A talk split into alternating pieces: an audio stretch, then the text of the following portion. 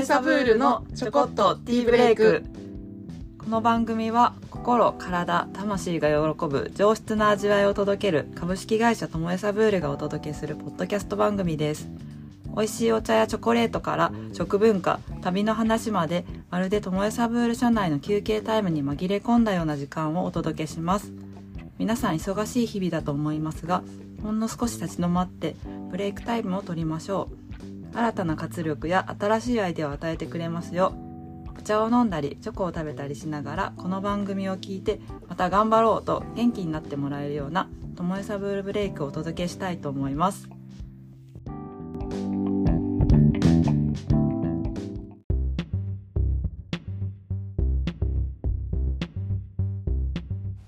はい皆さんこんにちは。さつこんにちは。たりです奥村です。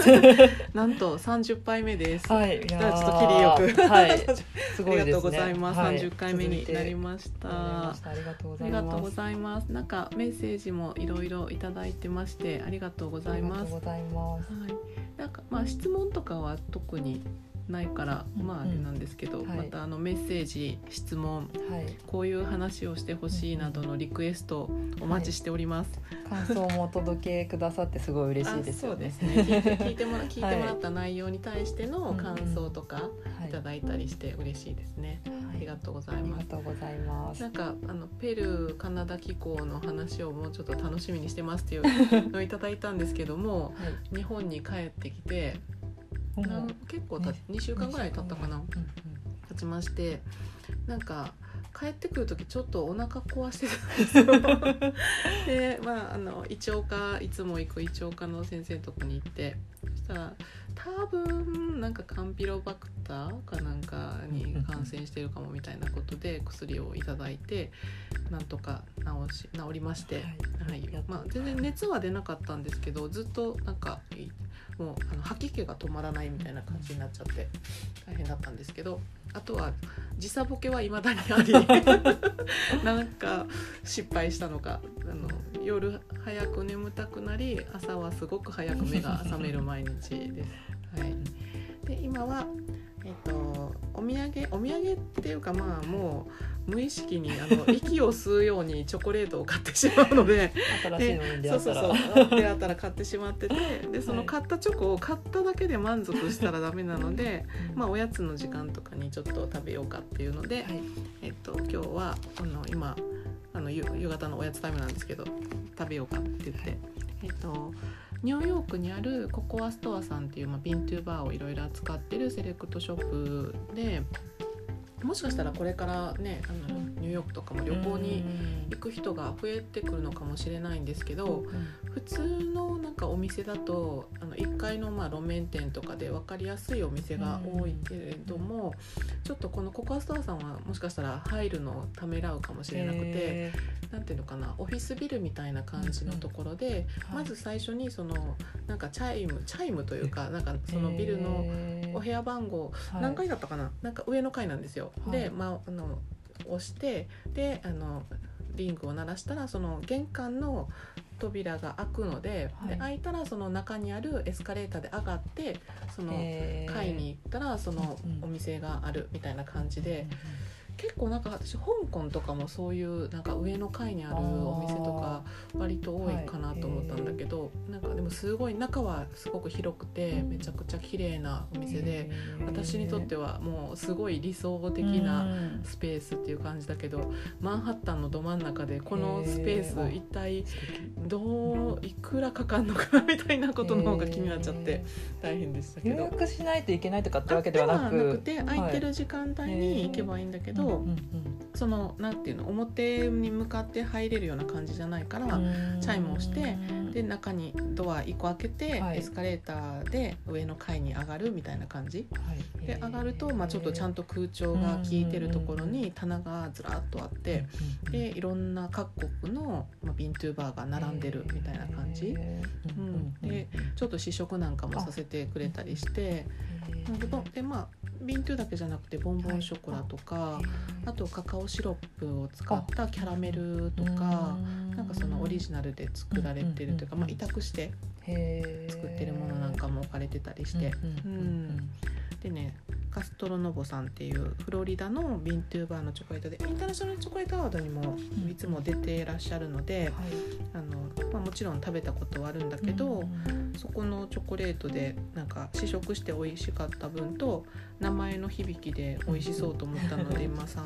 あとあのアルワコのチョコレートがあってあのアルワコ族の人の絵が描いてあるんだけど 絶対もうこれ L なんじゃんっていうあのそのアルワコ族の人ね日本にも来てくれた彼が写ってるのがあったので買いました。でこれがねラベンダー、はい、ラベンダー。うん、ダークミルクチョコレート。そう。なんか最近ラベンダーを使ってる人がすごい多いような気がしてるんだけど、はい。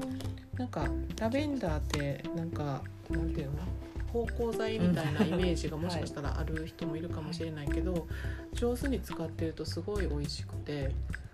うん、美味しい。なんかバランスめっちゃ良くない、うん最初ミルクチョコだけなのかなって思う,、ぐらいそんなきつくなくて、なんかフラフラムに行った気分になれる。優しい感じで。うんうんなんかフラの思い出して体感温度が3度ぐらい下がる感じ。する。むしうん。なんかバランスうんすてかごい食べやすないんか強すぎたら、うんうん。なんかちょっと多分きついけど、このバランス美味しいよね、美味しいです、で他も開ける、うん。ね食べたいです。どうしよう。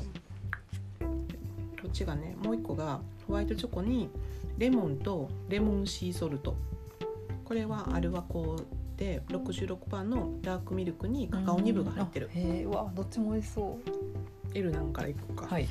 今見てくださいね。あでね裏見たらバッチナンバーが書いてるよ。1167バッチナンバー1167です、うんケージもなんかね可愛いよね。でなんか中の袋がさ金ピカなのあの何？なんか金塊金塊。私らにとってはまあ金の延べ棒やからね。これねはい。ありがとうございます。あなんかやっぱりき結構たくさんニブがあトッピングされてますすね。ぎっしり。色が赤茶色っぽい感じだね。いける？あ痛いって 手なんか怪我してんだよね。あそうなん怪我なのか検証炎中でありがとうござい。ます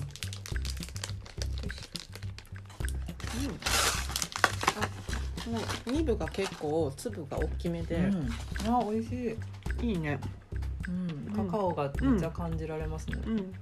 ベースのチョコは結構コンチングしててすごい滑らかで、うん。あ喋ったら言われてる、うん、なんだけどあめっちゃ美味しい。ニブがこれ1枚速攻でいけるな、もうもう本当に。いけるな。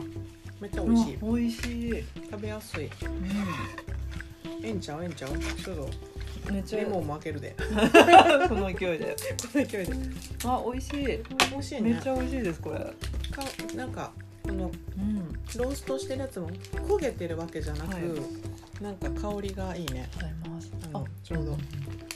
あの香ばしさというかレモン塩。うん なんか昔さ子供の時に自家製のアイスクリームを作った時になんかミルク生クリーム温めて、レモンオイルとバニラオイルとどっちかを入れて作るみたいなのをやった時に、があってその時の子供の時に作ったアイスクリームの味を思い出した、あこれもあのすぐなくなります。なんかレモンだけじゃなくてちょっと塩がね、いいそれは仕事してる。美味しい。うん美味しいね。うん。いいね。ただただ私たちが食べてるのを自慢してた。でねしかも今ねウーフさんの紅茶飲んでんねんな、はい。今飲んでるのは、えーナンバー T113 ダージリンピュグリ茶園 DJ の 2FTGFOP え？えー、2023ファーストフラッシュをいただいております。昨日は昨日なんだったっけ？昨日、昨日はね昨日もウブさん飲んでたんだけどあれ昨日のウブさんだけかな？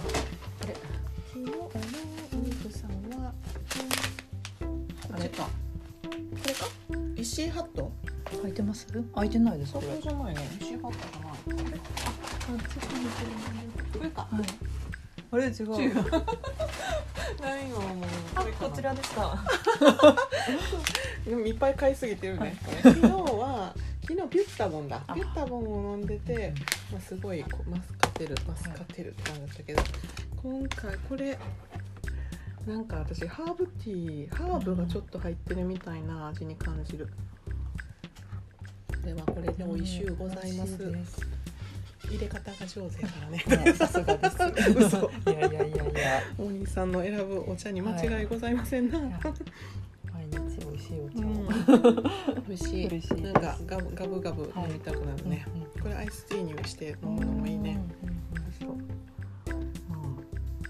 でなんかうん。はい。30回目だからなんかちょっと何の話しようかなって言って、はい。でスパイスとチョコレートの話みたいな感じの話はどうだろうって言って、はい。で私もしたいです、あどうですか？あうんまあまあまあまあスパイス。はい。であのなんか私の中で結構トモエサブールに来てくださるチョコレート好きのお客様ってスパイスカレーがすごい好きっていうお客様が多いような気がしててでなんかスパイスもやっぱり香りを楽しむものだしなんか取り入れるとその薬効成分というかうんなんかそれで体にもなんか調子が良くなったりとかそういう、ね、薬的な要素もあり。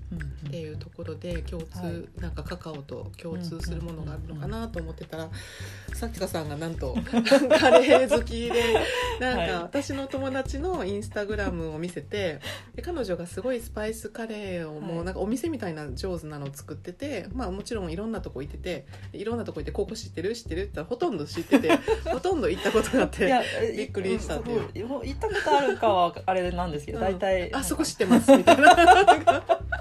感じで。はいねだから。うんうんうん。え大阪に住んで何年、まだ二年まだ2年か、はい。でも結構行ってそうなイメージなんだけど。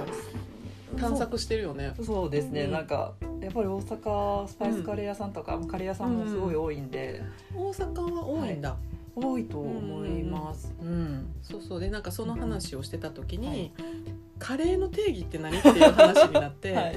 なんかさビントゥーバーって言ってるけど、なんかチョコレートってそもそも全部瓶からできてるトゥーバーじゃんみたいな ところで、はい。なんかカレーがなんかウィキペディアかなんかを見たらなんかそのスパイスで野菜とかいうのをはい。なんか炒めた、煮込んだ。なんか煮込んだ液状の。料理そう液状のなんか料理の総称みたいな感じ はい。で書いてあって、そしたらもうスパイス使ってたら全てカレーじゃんみたいな感じになって、はい。なかなかこのビントゥーバーの定義に近いぐらい実は私らカレーカレーって呼んでるけど カレーって何なんみたいな。もう一言であれ表せな表せない。いもうチョコレートと一緒ですよねっていう、話になって結構、はい、実は奥が深いんじゃないかなと思ってて、なんかカレーについて一加減あるっていう方がいらっしゃったらぜひまたトークに参加してほしいなと、思うんですけど。あのいろいろ質問があります。まだ私初心者なので、いやいやいやいやいや。でもななんでそんなにハマってんの？いやなんでだろうとも思うんですけどいいつからハマってんの？いや多分、うん。その前の会社で働いてる時もちょっとうん。京都のチョコレート屋さんだったんですけど、その時に、まあ、スパイスカレーに多分ハマっ、うんスパイスカレーというか多分日本のうん欧風カレーがすごいうんハマってうんうんでそれが派生していく中で、うんまあ、京都もスパイスカレーいくつかお店があるんで、うん回っていたらうん面白いなってうんうんなって、うんそうですね。それでなんかみんなお店によってはい。味が違うから面白いの、あそれもありますね。うん。多分そう私もまだ調べてる段階なんですけど、うんうん。スパイスカレーはうん。なんかそのアレンジをしたうんそのレシピ通りじゃなくて多分お店お店のアレンジをしたものをスパイスカレーみたいなはいは風に呼んでるみたいなところがあるのでうんなんかやっぱりそれもビントゥーバーとなんか共通するというかやっぱり作り手によって味が違うんううんうん。しそこになんか小さなこだわりが見られたりとかうんうんうんなんかちょっとサブカル感というか。はい。私もなんかあのカレー屋さんのそのカレーのはい。なんかちょっとした付け合わせにセンスを感じる、チャール。あ チャールとかね。そうそうそうそう。とか本当に、うん、けどなんかどうなってんのかなみたいな感じで自分で再現できなさそうな気がしちゃうから、はい。なんか食べに行きたいなとかうん。なるはい感じはあるかもな。そうなんですよね、で自分でも研究して作ってんの、まだ あのスパイスを買ってうん。ちょっと作り始めてはいるんですけどまだ全然そこまでには至ってなくて、うんうんうんうん。はい。なるほどね。そうなんです。こないこの間って結構前だけどさ、はい。あのベルギーの友達から送ってきてもらった分でフランスのスパイスの魔術師のロランジェさんっていう人のはい。そのコラボではい。日本のカレーを表現したスパイスとかがあってあれも美味しくてすごいなと思って。はい。思ってたら何だったかな？だから誰かがテレビでそのロランジェさんを訪ねるみたいななんかスパイスをの人が行くみたいなのがあってあーなんかまた行きたいなとか思いながら。で結構カレーのカレーじゃないチョコレートチョコレートとスパイス相性がいいというか、まあもちろんそのカカオ産地で作ってるんではいその私が一番最初に輸入を始めたのがアケッソンズっていううんうんはい。A のマークでおなじみのっていう感じなんですけど、はいあのチョコレートの扱ってるところは世界の胡椒を扱ってて、まあ、胡椒と呼ばれるタイプのものだから、実際にその植物学上の胡椒じゃなくて本当にまあありとあらゆるこう、まあ、胡椒なんたらペッパーって呼ばれてるもの。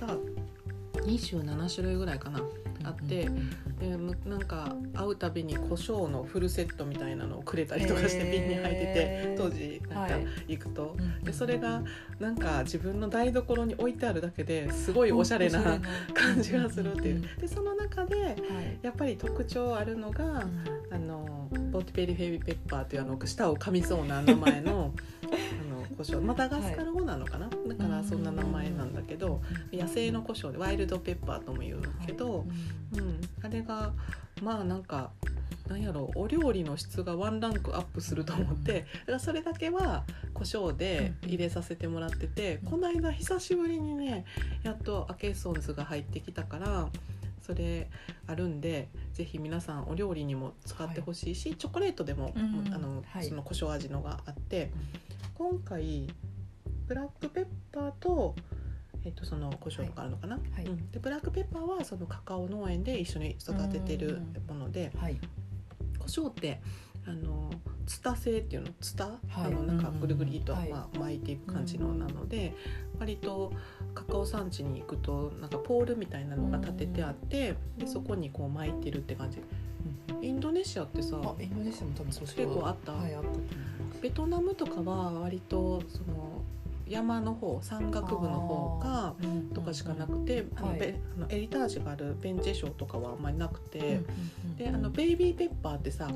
ちっちゃいあのグリーンペッパーって呼んでるベトナムの生胡椒でうちや、今うんあー。今ちょっと消えてるかな、はい。消えてるんだけど、まあ、それはバリアっていうエリアで取れてるんだけど、うん。で今回エリあのカナダと、まあ、ペルーに行ってペルーの、えっとタルマっていう標高 3,000m のところに、あのカントゥーのエルフィーのお父様がそこ住んでいらっしゃってでお父さんのお家のお庭ってなんかもうすごい自給自足っていうか何でもあるっていう感じででそこでピンクペッパーが植わっててうん。うん。うん。うん。なんか本当になんかあのピンクペッパーと黒胡椒とかって店頭で並んでるの見たら同じものの色違いに見えるかもしれないけど植物上はもう全く別物っていうかピンクペッパーは普通になんていうのかな。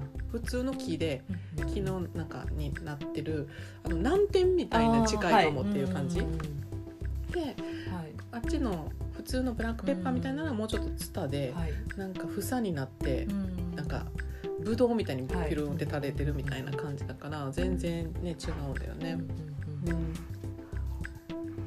うん、であとはそのカントゥーのところに行ったらそのカントゥーのチョコレートでシルクロードっていうチョコレートがあって、はい。であのモンモントリオールで、まあ、そんな大きな町じゃなくてそこにジャンタロン市場っていう大きな、まあ、マーケットがあって、まあ、観光客の人もきっと必ずそこに行くんじゃないかなというぐらい割と有名なへあの市場で。はい。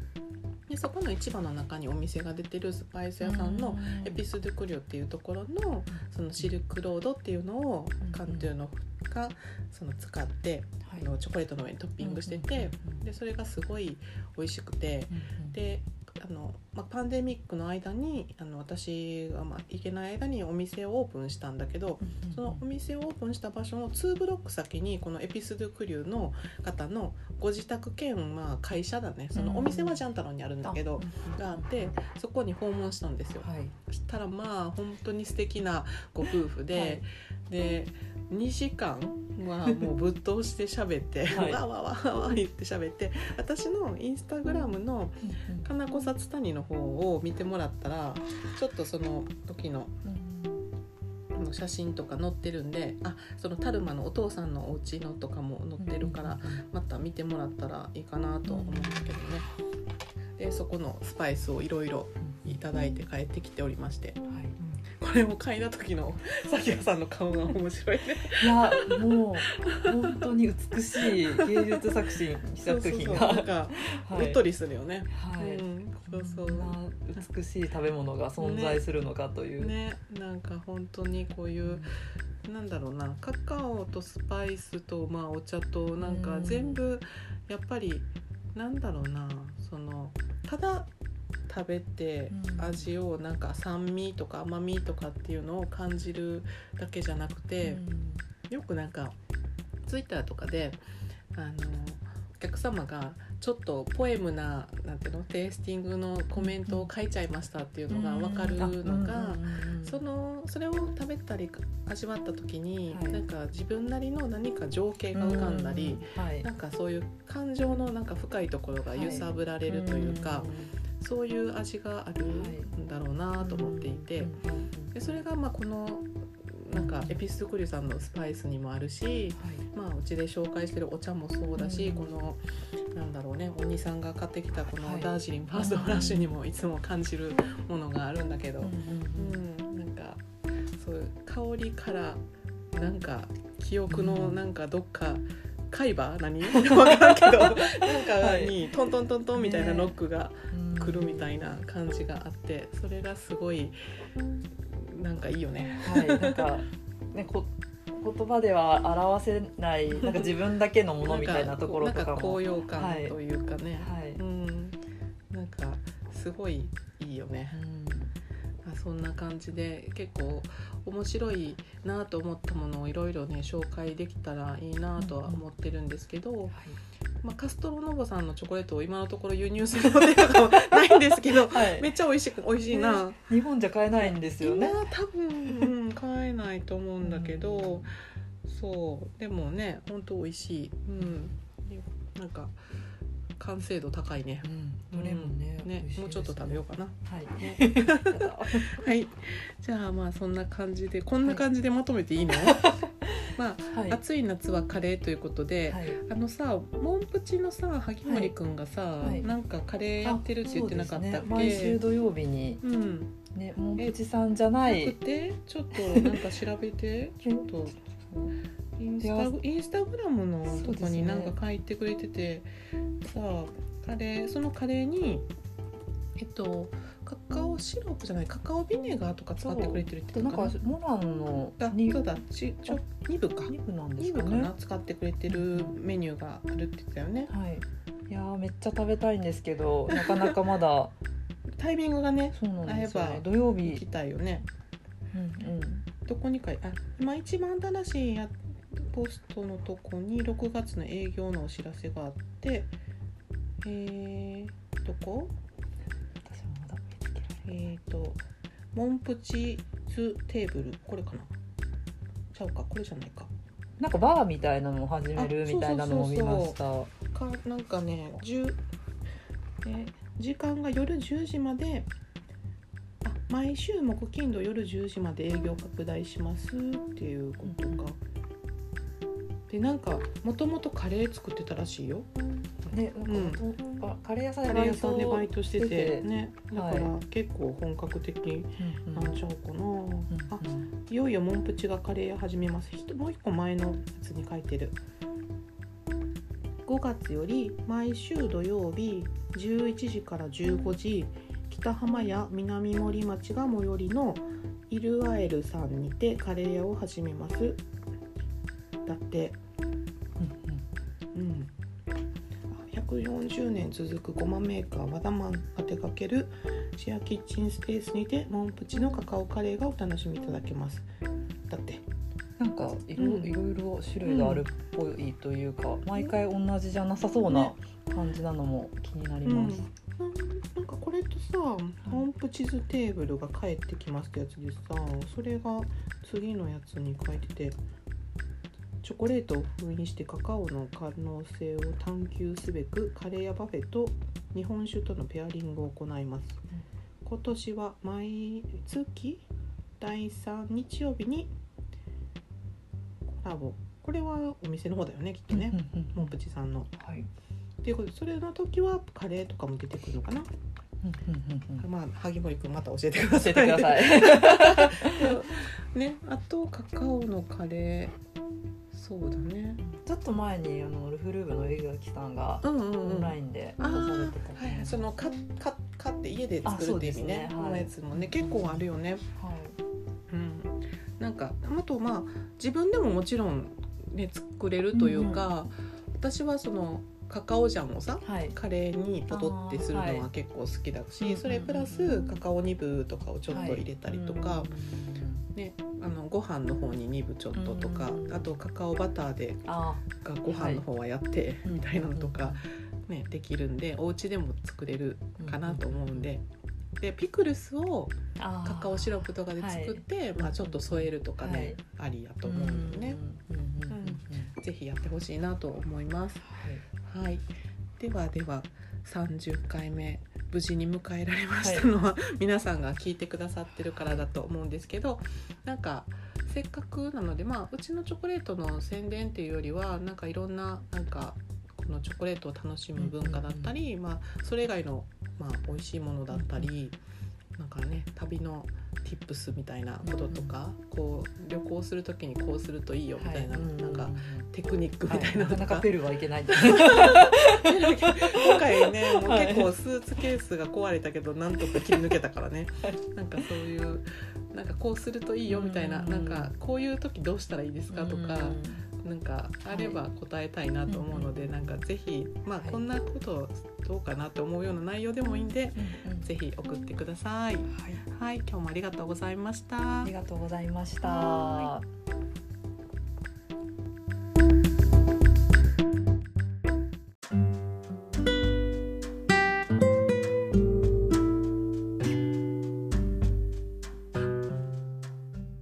の番組は毎週月曜日ともえサブールのティーブレイク時間午後4時に配信する予定にしています。最新情報はインスタグラムツイッターオンラインショップブログなどで発信しているのでフォローチェックお願いします。概要欄にリンクを貼っております。皆さんの質問などにもお答えしていきたいと思いますのでインスタグラムはともえサブールショップピンクのアイコンのアカウントの DM か Google フォームにてお送りくださいね。はいということでこれで終わりたいと思います。はい作家さん仕事に戻りましょうか戻り。ましょう。はい、では今週もチョコとお茶を片手にティーブレイクを取って頑張っていきましょう。それではまた来週。また来週。